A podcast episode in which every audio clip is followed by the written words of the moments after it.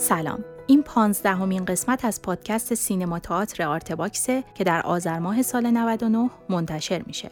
آرتباکس پروژه غیر دولتی و غیر انتفاعیه که در اون ماجرای زندگی بزرگان فرهنگ و هنر رو از زبان خودشون میشنویم. فایل تصویری این پادکست و صدای کامل مصاحبه هم در سایت آرتباکس موجوده. پادکستی که میشنوید قسمت نهم گفتگو با خسرو سینایی که درباره هنر و سینما با ما صحبت می‌کنه. پس با بخش دیگری از تاریخ شفاهی فرهنگ و هنر معاصر ایران با ما همراه باشید.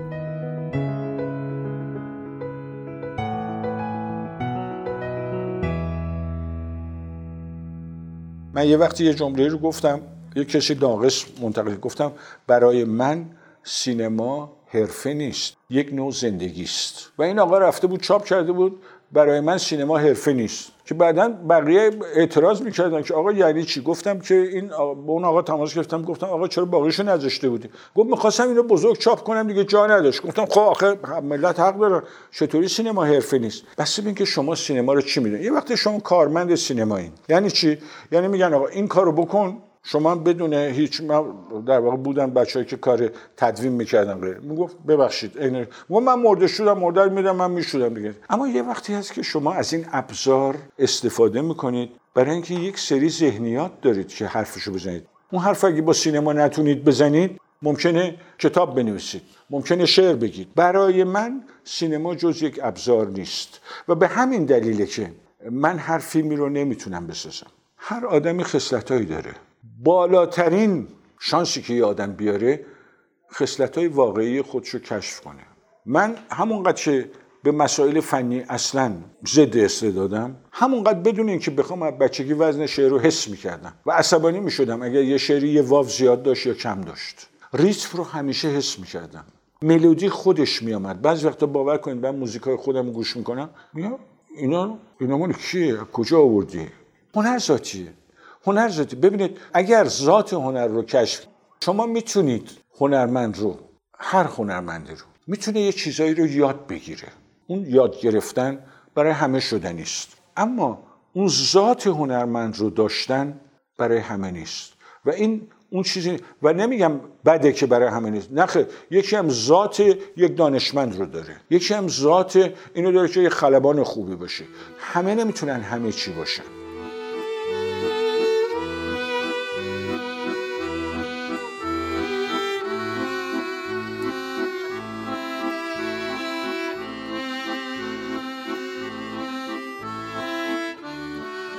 چند روز پیش توی روزنامه خوندم. نوشته کی گفته که اصلا سینما باید یه پدیده فرهنگی باشه؟ اول اقتصادش رو بچسبیم غیره. خیلی خوب بکنید من شخصا سینما رو به عنوان یک پدیده فرهنگی پذیرفتم. خب حالا اگر این گونه است بعد دیگه میمونه که آدم میگه آقا تو شاعرها از کدوم شاعر خوشت میاد؟ یکی میگه اخوان سالس یکی میگه مشیری یکی میگه نادرپور یکی میگه شاملو یکی میگه سهراب سپهری. اما در جوار این حرف برای من سینما یک پدیده فرهنگی است که وظایفی در قبال مردم داره نیست؟ ببینید مسئله اون نیست. شما با این تز که من در مقابل مردمان مسئولم هنرمند نمیشه شما یک آدمی هستی که هنرمندی و وجود در اثرت منعکس میشه. اگر این وجود یک وجود منزوی باشه ولی خلاقیت شاهکار داشته باشه ممکنه یه اثری به وجود بیاد که اصلا به مردم مربوط نباشه. اگر این وجود یک وجودی باشه که در پیوند با مردم باشه به طور طبیعی اون اثر هم در واقع در پیوند با مردم شکل می‌گیره. اصالت مهمه برای من. این اصالت دیگه به وجودش بستگی داره. اینی که من نباشم اون چیزی که واقعا هستم ولی بخوام به خاطر اینکه بگم آقا من به دلیل این تعهد اجتماعی این اثر رو این گونه میآفرینم اونجا دیگه شروع می‌کنم یکم فاصله گرفتن. من ترجیح میدم هر کسی که واقعا جوهر هنر رو داشت داره خودش باشه. به اندازه کافی کسانی هستن که برای اجتماع حرف برای زدن دارن.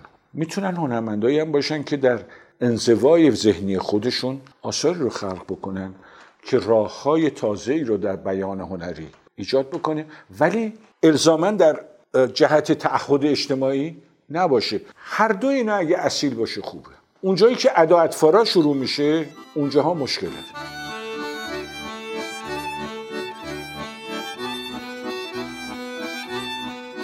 شما به چه فیلمی و چه سینمایی میگیم فاخر؟ آقای یعنی اما من هزار تا مسئله دارم با این. میگم که متاسفانه فکر می‌کنن هرچقدر بیشتر خرج فیلم بشه فاخرتره. سینمای فاخر یعنی اونجایی که ما یک ذهنیت فاخر رو می‌تونیم در شکلی مناسب اون ذهنیت تبدیل به فیلم بکنیم. ممکنه تو یه اتاق فقط اتفاق بیفته ولی ذهنیت فاخره. ببینید من یک چیزی رو بگم براتون شاید خنده داره. چون با شعرم سر و کار دارم کار خودم رو سخت می‌کنم. میگم بهترین شعر جهان اون شعری که فقط تو یک کلمه بتونه یک حس رو بیان کنه. یک عالم حسی که البته خوب نشدنیه. ولی یعنی من نگاهم چیز نیست. زیاد پرخرج فن و بهترین فیلم جهان اینه که من یه آدمو با حداقل لباس جلوی دیوار سفید بیستونم و بتونم دو ساعت یه ساعت و نیم بینندم رو مجذوب بکنم به اون چی که داره اونجا اتفاق میفته.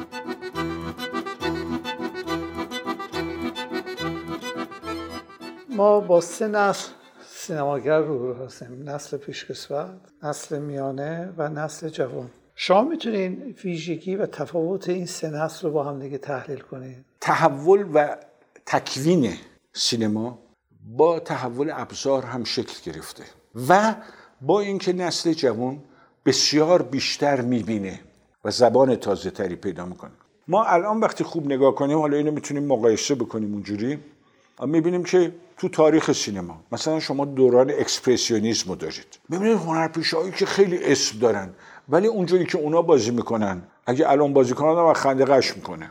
من حتی خودم یادم از تو اون سریالی که قرار بود بسازم مرحوم عزت الله وسوق ایشون مدرسه سینمایی مسکو رو تموم کرده بود. میامد و به من بگفتش خیلی هم واقعا بهتون میگم نسل‌های قدیمی تر احساس مسئولیت خیلی شدید می‌کردن که چه بود. میاد میگم آقای سینه شما به من بگو فلان صحنه ها رو چجوری می‌خوای من بازی کنم؟ میمیک صورتم چی باشه؟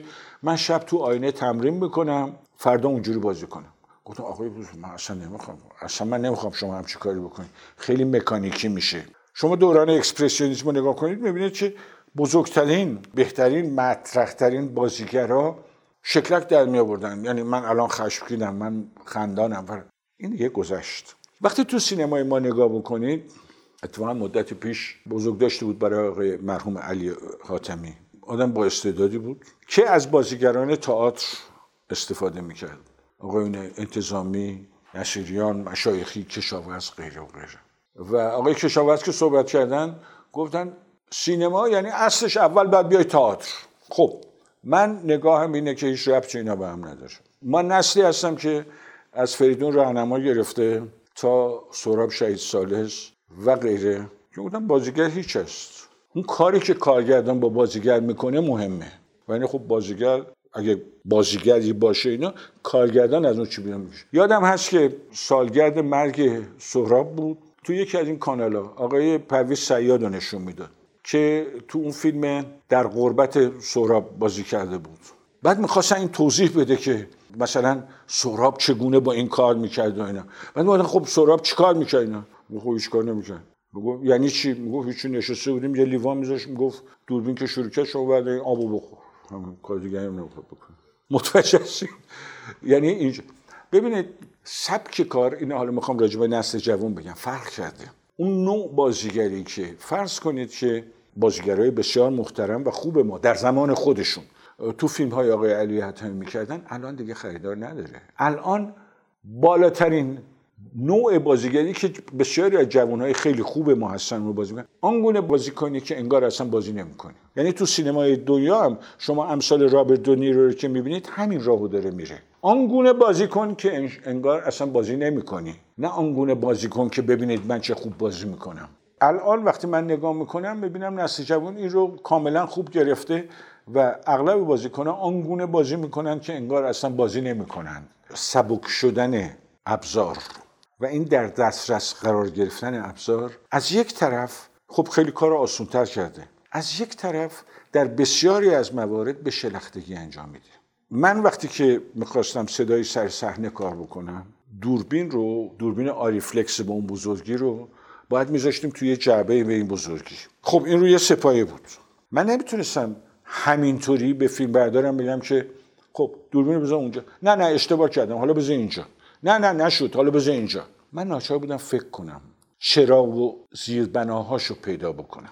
الان من نگاه می‌کنم می‌بینم در بسیاری از موارد متاسفانه این دوربین سبک باعثه که می‌گیره دستش صحنه رو می‌گیره یه جورایی. حالا شد شد نشد تو مونتاژ می‌ذاره کنار. خودش فکر می‌کنه که آسونه آسون شد. اما یه اتفاق اینجا میفته اون اتفاق اینه که ذهن ساخته نمیشه. دوربین داره فیلمو می‌سازه. ذهن شما نیست که می‌سازه.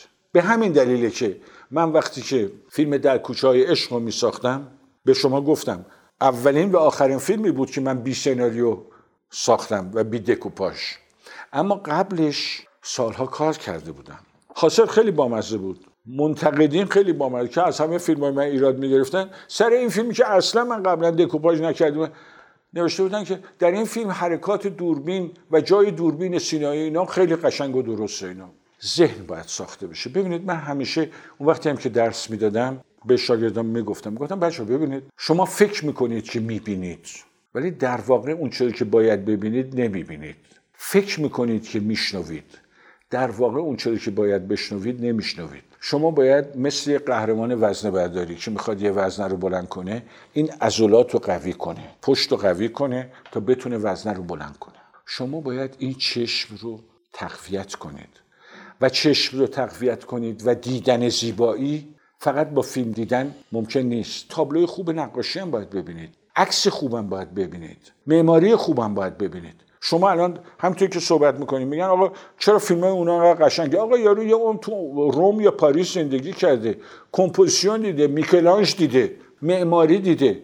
این ناخودآگاه شکل گرفته. پس ما باید این چشم این گوش و در نهایت این ذهن رو تربیتش بکنیم. بعد اون چیزایی رو که فکر می‌کنیم می‌بینیم ولی نمی‌بینیم شروع می‌کنیم به دیدن. اینجا اونجایی است که من فکر می‌کنم این دوربین ها خیلی کمک کرده. در این شک ندارم. ولی یک نوع تنبلی ذهنی هم به وجود آورده که فیلمساز مجبور نباشه قبلا فیلمش رو تو ذهنش ببینه. فلینی خیلی قشنگ میگه. میگه من قبل از اینکه فیلم اون فیلم برداری کنم همه فیلم تو ذهنمه. راست میگه. اونو فقط در نظر فنی پیادهش می‌کنم حالا. اون اون وقتی که شما ناچار میشید. قبلا فکر کنید چرا دوربین من اینجاست. و البته گفتم اینجا دوچار یک مشکل هم هستیم. دوران مدرنیته دورانی که ما تربیت شدیم دوران ساختارگرایی بود. الان دوران ایدهگرایی. یعنی پست مدرنیسم به نوعی ایدهگرایی رسیده و کافی یه ایده خوب پیدا بکنن دوربین هم که سبک ایده خوب رو می‌گیرن و خیلی هم موفق میشه. این با حال و هوای من نمی‌خونه.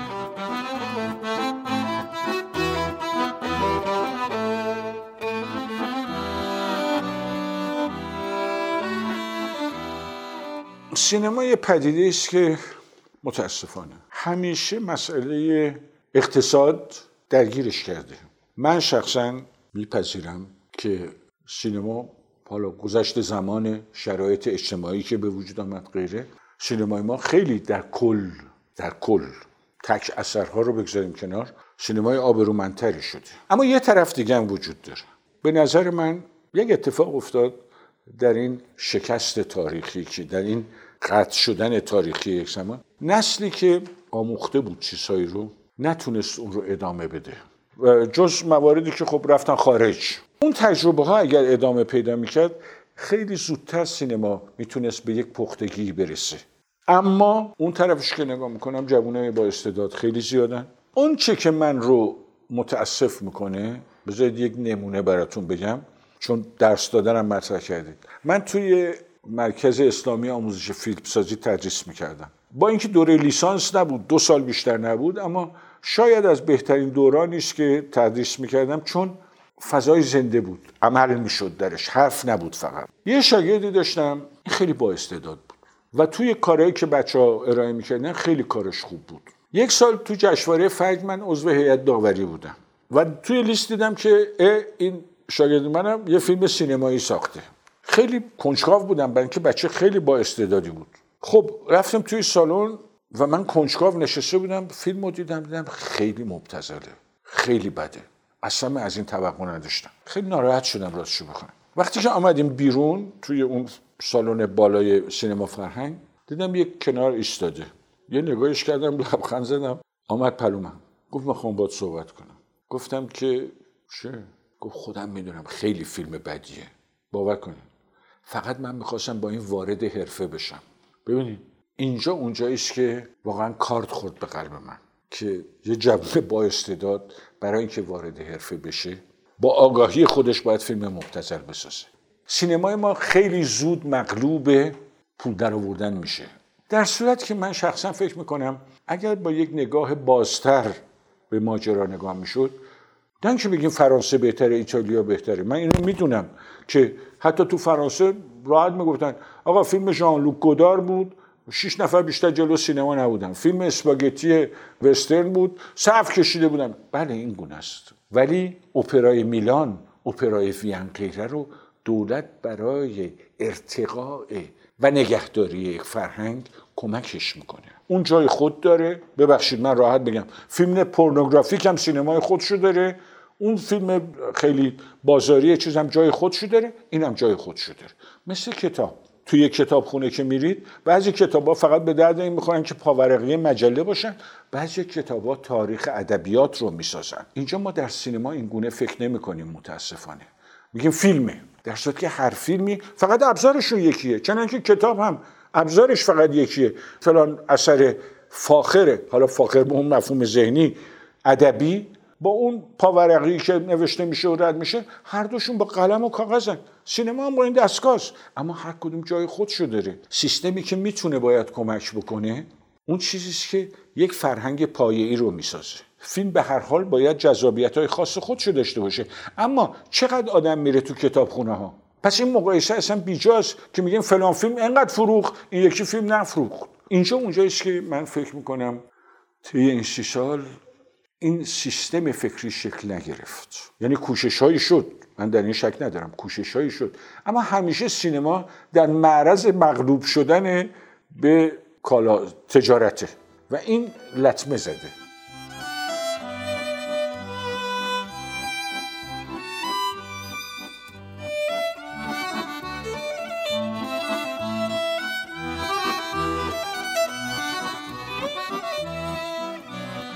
سینما یک هنری است که در واقع خصلت بین المللی شدنش در واقع خیلی زیاده. یعنی سینما اصلا باید بین المللی باشه. من اعتقاد دارم شدیدن که ایرونی ها و جوان های ایرانی خیلی با استعداد توشون زیاده. حالا یادم قاطی میشن اون وسط ولی خیلی با استعداد توشون زیاده.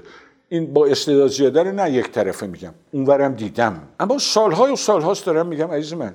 خوشحال این جشواره بازی و اینا نباشیم. دست پاچش نباشیم. چه خارج چه داخل. ما در این سینمایی که آدمهای با استعداد و سازنده و با شعور توش زیاده یه چیزایی رو کم داریم. به این ترتیب عقب یک سری سوژه ها نمی‌تونیم بریم. چرا سوژه های ما؟ الان 90 درصدش توی آپارتمان توی شهر غیر اتفاق میفته من وقتی که این صورتگران از خون رو دنبالش بودم قبل از اینکه اصلا بگن بساز من همش تو فکر بودم خب اگه فردا گفتم بساز گریمش لباسش دکورش کی قراره این کارو بکنه؟ کی قراره در اون سطحی که ما میگیم سینما اون بین المللیه خب ما اگه صد و خورده فیلم می‌سازیم که می‌سازیم چند تا آدم داریم که بتونن از نظر دکور از نظر گریم از نظر افکت صحنه از نظر حتی از نظر رفتار با جانوران من هر فیلمی داشتم که یه سگی یه اسبی چیزی توش بوده اون سکانس رو ناچار انداختم دور. چون من که کارگردان سگ نیستم من که کارگردان اسب نیستم و بر این اساس همیشه پیشنهاد کردم.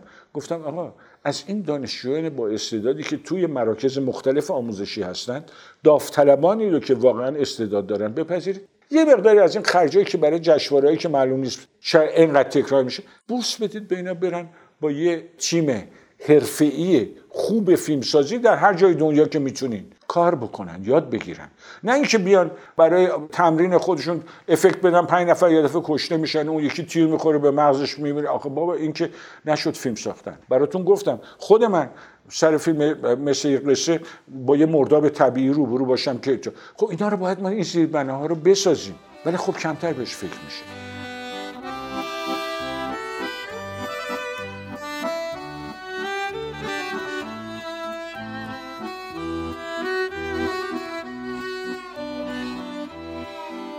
در نوآوری هم به نظر من نوعی اصالت مطرحه. یعنی این نوآوری از دل موضوع جوشیده باشه یا اینکه ما خواستیم ادای یک کار دیگر رو در بیاریم. من با اینکه هر ادایی در بیاریم که شبیه هیچ کار دیگه نیست اسمش رو بذاریم نوآوری موافق نیستم. و در اینجا یک نکته است. شما برای اینکه کار نوعی انجام بدی باید کارهای کهنه رو بشناسی حذف کرده باشی اون صحبتی که از اون استادم گفتم گفتم باید خیلی بدونی ولی شونهات انقدر قوی شده باشه که وزن اون دانش رو حس نکنی. اگر به اونجا برسی و به اصطلاح با زمانه حرکت کرده باشی به خودی خود یک اثر تازه ای شکل می‌گیره. یه چیز دیگه ای شکل می‌گیره. اگه بخوای ادا در بیاری چیزی از توش در نمیاد. اینو ما داریم که حتی قبل از انقلاب هم. مثلا موج نوع فرانسه شکل گرفته بود سعی می‌کردن ادای تروفو رو در بیارن ادای گودا رو در بیارن. نوآوری باید اصالتش رو ریشه در خلاقیت و شناخت تو داشته باشه. یکی از مشکلات من اینو خوبه این حرفو بزنم الان. یه زمانی یه روزنامه ای از من خواست مثل که ابرار بود یادم نیست. فرق بین منتقد و هنرمند. گفتم فرقش یک چیزه. هر دو باید از دانش کافی برخوردار باشن از شناخت کافی برخوردار باشن اما فرقشون چیه؟ هنرمند در لحظه خلق اثر باید همه اون دانش رفته باشه به ناخودآگاهش و منتقد در لحظه نوشتن یک نقد باید تمام دانشش بیاد تو مغزش برای اینکه بتونه جایگاه یک اثر رو مشخص بکنه. و این مشکل بزرگی ماست. به کسی بر نخوره. ولی بسیاری از منتقدین عزیز منتظرن ببینن اون برای دنیا چی میگن و اینا تکرار بکنن. چرا؟ برای اینکه پایه های دانششون در جایی نیست که خودشون بتونن مستقلا یک چیزی رو ارزیابی بکنن و جایگاهش رو در محدوده هنر خودشون تعیین بکنن. مجبورن منتظرن ببینن اون برای چی میگن. نه؟ که اون هم خیلی آدم های عجیبی نیستن ها. اون هم شلوغ شده بازار. اما کلا من می‌خوام به شما بگم که به نظر من خیلی مهمه که اون خلاقیت خلاقیتی متکی بر دانش و شناخت باشه.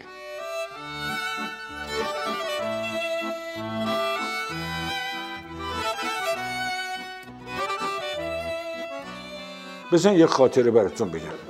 وقتی آهنگسازی میخوندم چهار تا شاگرد بودیم دانشجو. که یه معلم داشتیم این معلم اون معلم پیانو. پیانو بهمون یاد میده از اون پیرزن های اتریشی خیلی قرن 19 و اول قرن بیستمی که کلا میذاشتن یه پره کوچیکم به کلاشون بود. ما چهارتا دو تا ایرونی بودیم. من بودم و یه آقای به اسم ایرج شیمی که بعدا شنیدم آهنگساز شد و نمی‌دونم کجای دنیا یه دانشجو آمریکایی بود یه دختر ژاپنی. خیلی بامزه بود. حالا اونم یه پیرزنی بود که اصلا نمیشناخت دائم سرکوفت ما دوتا ایرونی رو به اون آمریکایی بدبخت و ژاپنی می‌زد. می‌گفت ببینی این ایرونی ها چون دائم باید از کوه برن بالا. فکر کنم مثلا ما وحشی هستیم از کوه برن و با طبیعت بجنگن و غیره و غیره. اینا وقتی پشت پیانو میشینن چقدر فرزن شما صنعتی شدین خشکین پشت پیانو. اینا فرزن مثل پلنگ اینم می‌گفتم. مثل پلنگ که از کوه میره اینا هم اینطوری میرن. اینقدر از من و شیمی تعریف میکن اون ژاپنیه و اون آمریکاییه. من مطمئنم هر دو پیانیستای خوبی شدن. شیمی رو نمی‌دونم. ولی فکر نمی‌کنم اونم پیانیستی شده باشه. من اصلا پیانیست نشدم. چرا؟ من اونچه که آموختم و بهش معتقدم ما سیستم پذیر نیستیم. من همیشه مقایسه کردم. گفتم مربی که با تیم فوتبال برزیل کار می‌کنه کاملا متفاوت باید کار بکنه.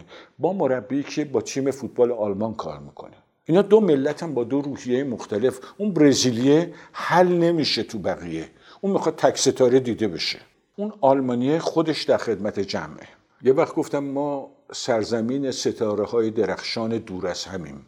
چه از نظر شخصیت های تاریخی چه از نظر بناهای تاریخی. شما هزاران کیلومتر میرین به یه ساختمون می‌خوری یه دفعه توی مثلا بگم سلطانیه. هزاران کیلومتر میری به یه ساختمون می‌خوری تو درگس. میری یه ساخت هر کدوم یه شاهکارن. اما در جمع یک فضای شهری جا افتاده چند تا داریم؟ تو اجتماعمون. شما میری قرن می‌خوری به مولانا می‌خوری به سعدی می‌خوری به حافظ می‌خوری به اینا. اما یک سیستم اجتماعی جا افتاده کجا داری اون تک های درخشان همیشه بودن در تاریخ ما. اما یک سیستمی که یک پیوند فرهنگی کلی به وجود بیاره اینجا اونجایی است که ما باید بسازیم. وقتی راجع به آینده سینما فقط نیست. کل جامعه ماست. ما باید بیاموزیم که سیستم پذیر باشیم و قدم به قدم بسازیم. نه اینکه همه اونچه که انجام میدیم یه جنجال و زرق برقی برای الان باشه پس فردا دیگه هیچی نیست باز دوباره. و اینجا اونجایی است که به همه جامعه مربوط میشه. اون که درست شد سینما هم درست میشه.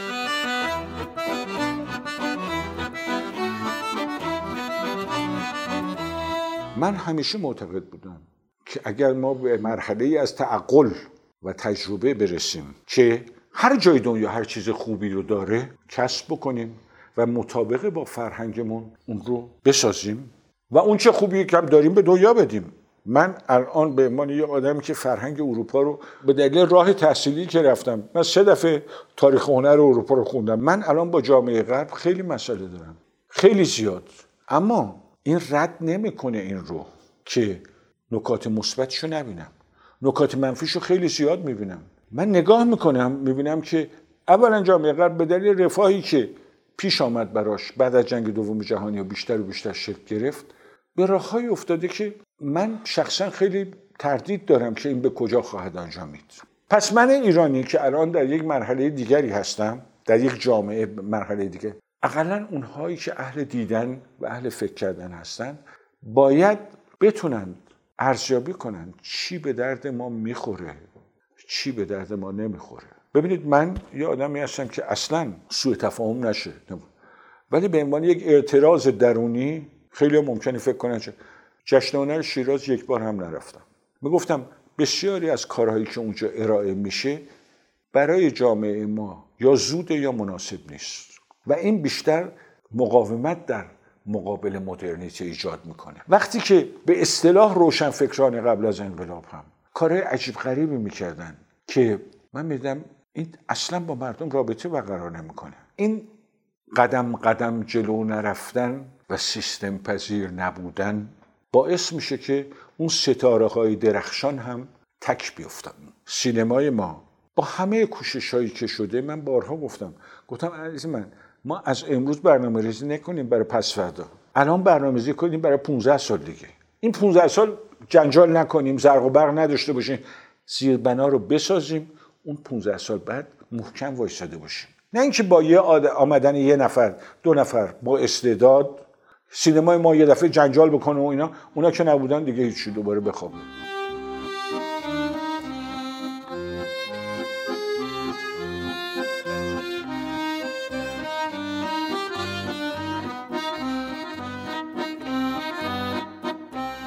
شما روی نقطه حساسی دست گذاشتین که به نوعی بیماری در من تبدیل شده. راحت بگم. شاید یه وقت این رو برای شما گفتم. نمی‌دونم. اینو یه نویسنده آلمانی نوشته. پوست اشتها.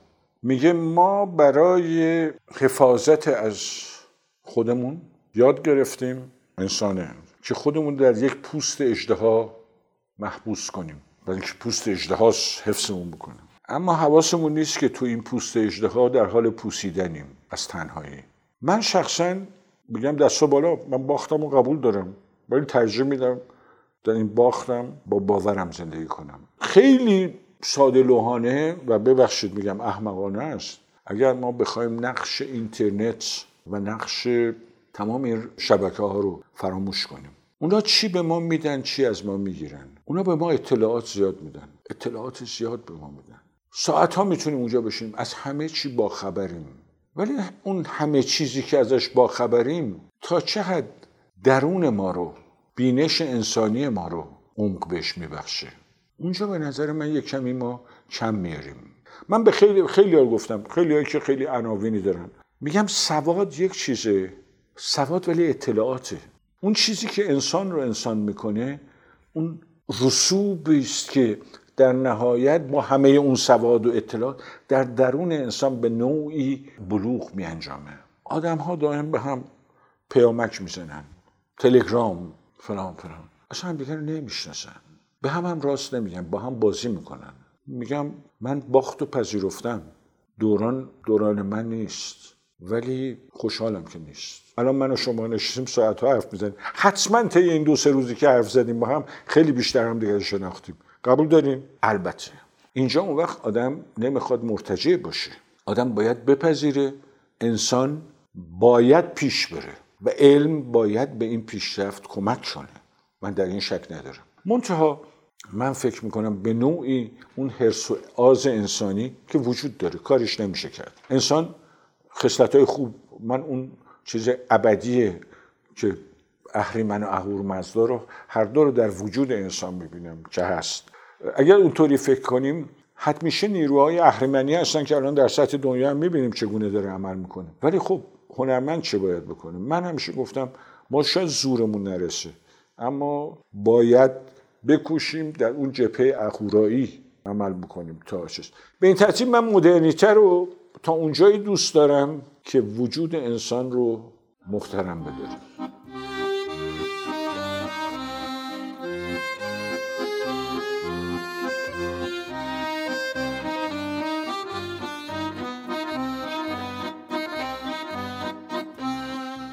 سوال اصلی خود من. اصلا هنر چیه؟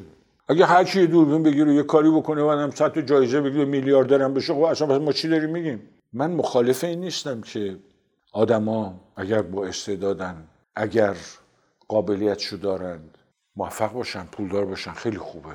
ولی وقتی اوضاع شلوغ شد معمولا اون کم استعدادتره هستن که اینجوری همه رو می‌زنن کنار و راه خودشونو باز می‌کنن و به قول طرف انقدر زیاد میشه که اصلا اون یارو که شاید خیلی هم با استعداد له میشه اون زیر از بین میره. یکم سواله برای من. اینا رو خواهشم اینه به مفهوم ارتجاعی بودن نبینین. وقتی می‌خواستم توی مسجد شاه فیلم بگیرم آرکای ما هر کدوم این یه دهنه اینقدی داشت. با در کمک می‌کردن اینو بتونم ببر پس من نمی‌تونستم شلخته باشم. من مجبور بودم مسئولیت حس بکنم. حالا ممکن بود کم استعداد باشم حاصلش خوبم نشه. ولی وقتی اینجوری دم دستی شد ماجرا البته که استعدادها وجود دارن. ولی در کنار اینا خیلی هم وجود دارن که اون استعداده نیست ولی اون سماجته و اون زبل بازی است اون چه کم قراقاتی میشه ماجرا؟ نمی‌دونم چی بگم اینا خوب و بدی هستن که در کنار هم حرکت می‌کنن. این برمیگرده به اون سینمای فاخر.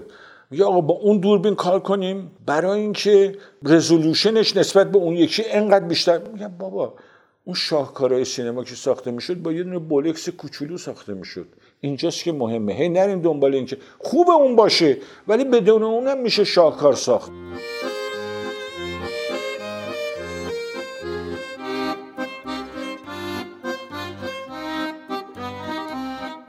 من یه حرفی رو می‌زنم. بعضی میگن این چه حرفی آخه می‌زنی؟ نزن. میگم من داعش خیلی ممنونم. آخ یعنی چی از داعش میگم داعش به من یه چیزی رو نشون داد. که وجود بشر اگر اون سیستم کنترلش رو ورداری تا چه حد می‌تونه وحشی باشه؟ بشر بشره برای اینکه اشرف مخلوقاته برای اینکه طی تاریخ آموخته چگونه قرائزش رو کنترل کنه. یعنی یه کلید داره یه فیوز داره. اون فیوز اگه بپره اصلا حیوانی می‌تونه حیوان تر باشه. این یه ورشه. یه ورش بشر می‌تونه تا کجا اوج بگیره. به این ترتیب برای من هیچ چیز مایه شگفتی نیست. از مملکت خودمون مثال نمی‌زنم. شما باور می‌کنید که سر این جریان ترامپ و اون یکی کی بود؟ خانم کلینتون. خب همه آمار همه چیز می‌گفت خانم کلینتون میشه. و من به شوخی جدی می‌گفتم برای اینکه طرف گفتم من به ترامپ فکر می‌کنم میشه. نه اینکه خوشم بیاد خیلی ازش بدم میاد. ولی من فکر می‌کنم ترامپ میشه. گفتن چطور مگه؟ می‌گفتم دنیا به, به نوعی به طرف نوعی آشوب به طرف نوعی به هم ریختگی به طرف نوعی به هم ریختن معیارها داره میره. و اینجا اونجاییست که ترامپ بهترین نماد به هم ریختن همه معیارهاست در این مرحله امیدوارم این به فاجعه نینجامه وقتی همه معیارها این گونه به هم میریزه اون وقت به یک عمر از فاجعه بشر نزدیک میشه که اون وقت قدر عافیت رو دوباره بدونه و شروع کنه به ساختن. این اون ترسی که من دارم. به این ترتیب وقتی گفتید شگفت زده پذیرفتم بشر ابعادش انقدر وسیعه. چه از جهت مثبت و چه از جهت منفی. می‌تونه بالاترین معیارهای انسانی رو بهش نزدیک بشه و می‌تونه به عمق پلیدترین خصلت ها هم برسه.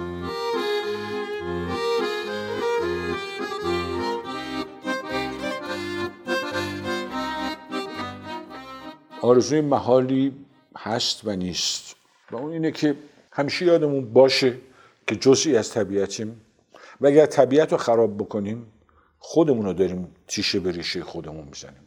و اگر بتونیم در این جهت جهان پیش بره اون دیگه به زندگی من ربطی نداره. ممکنه اصلا نباشم. پیش بره به هر حال بعد از همه حرفایی که ممکنه بدبینانه آدم فکر کنه هست به نظر من جهان در یک منحنی سینوسی اینطوری حرکت کرده بالا پایین رفته. اما در این بالا پایین رفتن همیشه به طرف بالا هم رفته. درسته که ما میگیم که هیروشیما میگیم که ناکازاکی و میگیم همه این جنگ ها اما یادمون نره وقتی که مغولان به ایران حمله کردن در شادیاخ یک میلیون خورده ای آدم رفتن زیر زمین و این آب بستن شخم زدن روش. اونم بوده تو تاریخ. یادمون باشه که آقا محمد خان قاجار کله درست می‌کرد برج درست می‌کرد باهاش. پس اینها طبیعت بشره. اما یک نکته هست. اون چی که به من آرامش خیال میده. و همیشه گفتم راجع به دموکراسی. گفتم دموکراسی خوا... عیب زیاد داره. اما یک خاصیت بزرگ داره. اگر درست عمل بشه قدرت رو کنترل می‌کنه. یعنی هر کسی نمی‌تونه هر کاری بکنه. همین ماجرایی که آقای ترامپ میاد میگه آقا هفت کشور نباید بیان اینا اما یه قاضی میگه نه آقا حق با تو نیست. من معتقدم که به هر حال اگر ما جهان رو نابود نکنیم یعنی طی جنگ هایی با بمب های غیره جهان رو به نابودی نکشونیم واقعا. برای اینکه الان وقتی آدم کهکشان ها رو می‌شناسه اینا می‌بینه خب خیلی هم بعید نیست. خیلی کهکشان ها خیلی چیزا بودن نابود شدن. اگر نکنیم در نهایت علم بشر و تمدن بشر درست این قوس بالا و پایین وجود داره اما در نهایت داره سربلند میشه.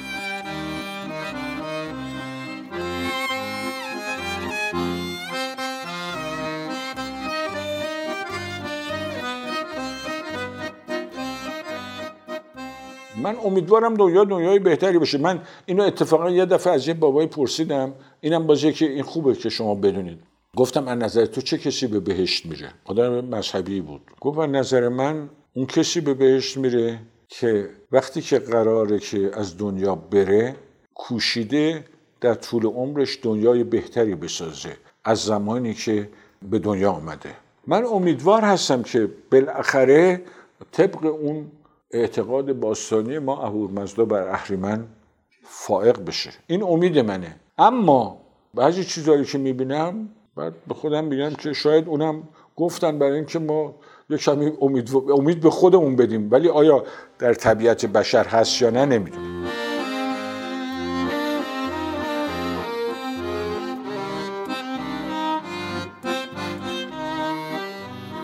یک توصیه فقط. سعی کن خودت باشه خیلی مهمه. سعی کن خودت تو کشف کنی و خودت باشی. این خیلی مهمه. ببینید من الان کشفی که خودم کردم. گفتم تو خیلی چیزایی که به سینما مربوط بود بلد شدی. می‌دونست اما شخصیت برای سینما مناسب نبود. این کشف خودم ولی دیر شد. یه روزی گفتم که زندگی پوچ است بیمعناست. راست می‌گویی رفیق راه زندگی یک لحظه تنهای تو خالی است. خالی این لحظه را پر کن زندگی عالی است. این در واقع موتوی منه فلسفه منه.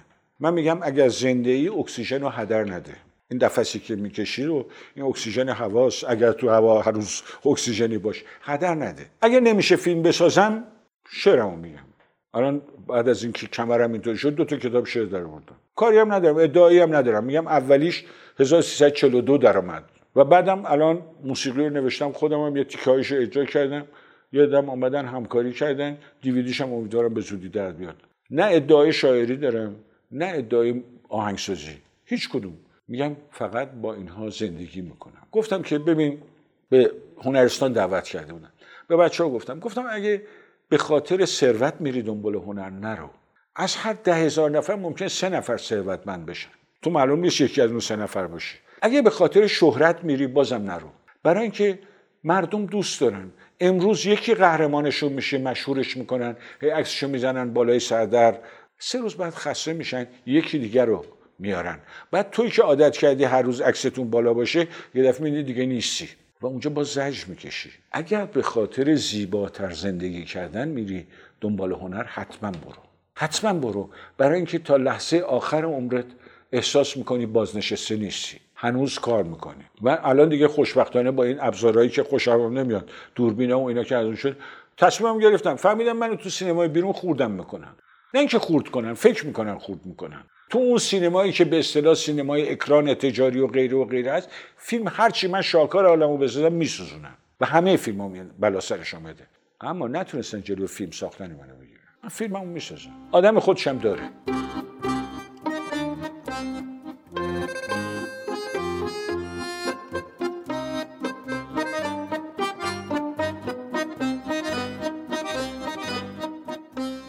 عادت دارم. خودم رو از اینجا نگاه کنم. و خودم رو از درون خودم. این خاطره رو میگم. در توکیو بودم.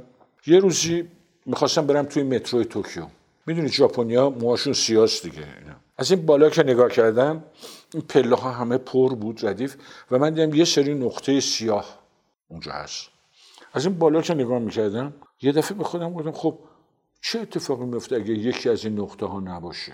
ولی اون نقطه پدر داره مادر داره زن داره بچه داره. متوجه هست وقتی از بالا نگاه می‌کنی اونه.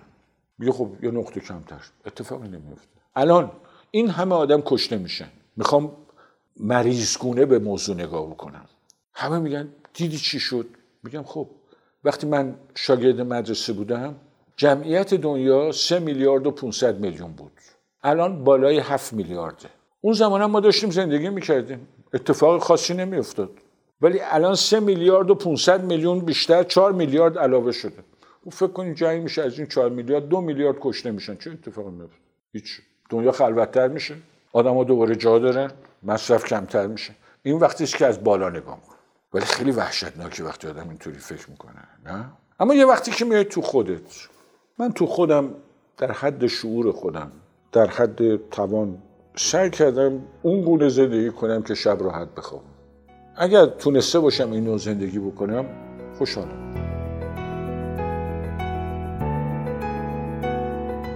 ممنون از توجهتون. اونچه که شنیدید قسمت 16, 17 و 19 مصاحبه تصویری با خسرو سینایی در سایت آرتباکس بود. تهیه کننده این پروژه فخرالدین انوار، همکاران این قسمت آزاده نوزاد مقدم، مهیار مهرنوش و حسین سلامت. تولید پادکست زهرا بلدی و پرهام وفایی. ضبط در استودیو پاییز. در قسمت 16 هم که هفته آینده منتشر میشه، خسرو سینایی درباره تاثیرات سینما در زندگیش با ما صحبت می‌کنه. من زهرا بلدی هستم و ممنونم که آرتباکس رو به هنردوستان پیشنهاد می‌دید. artbox.ir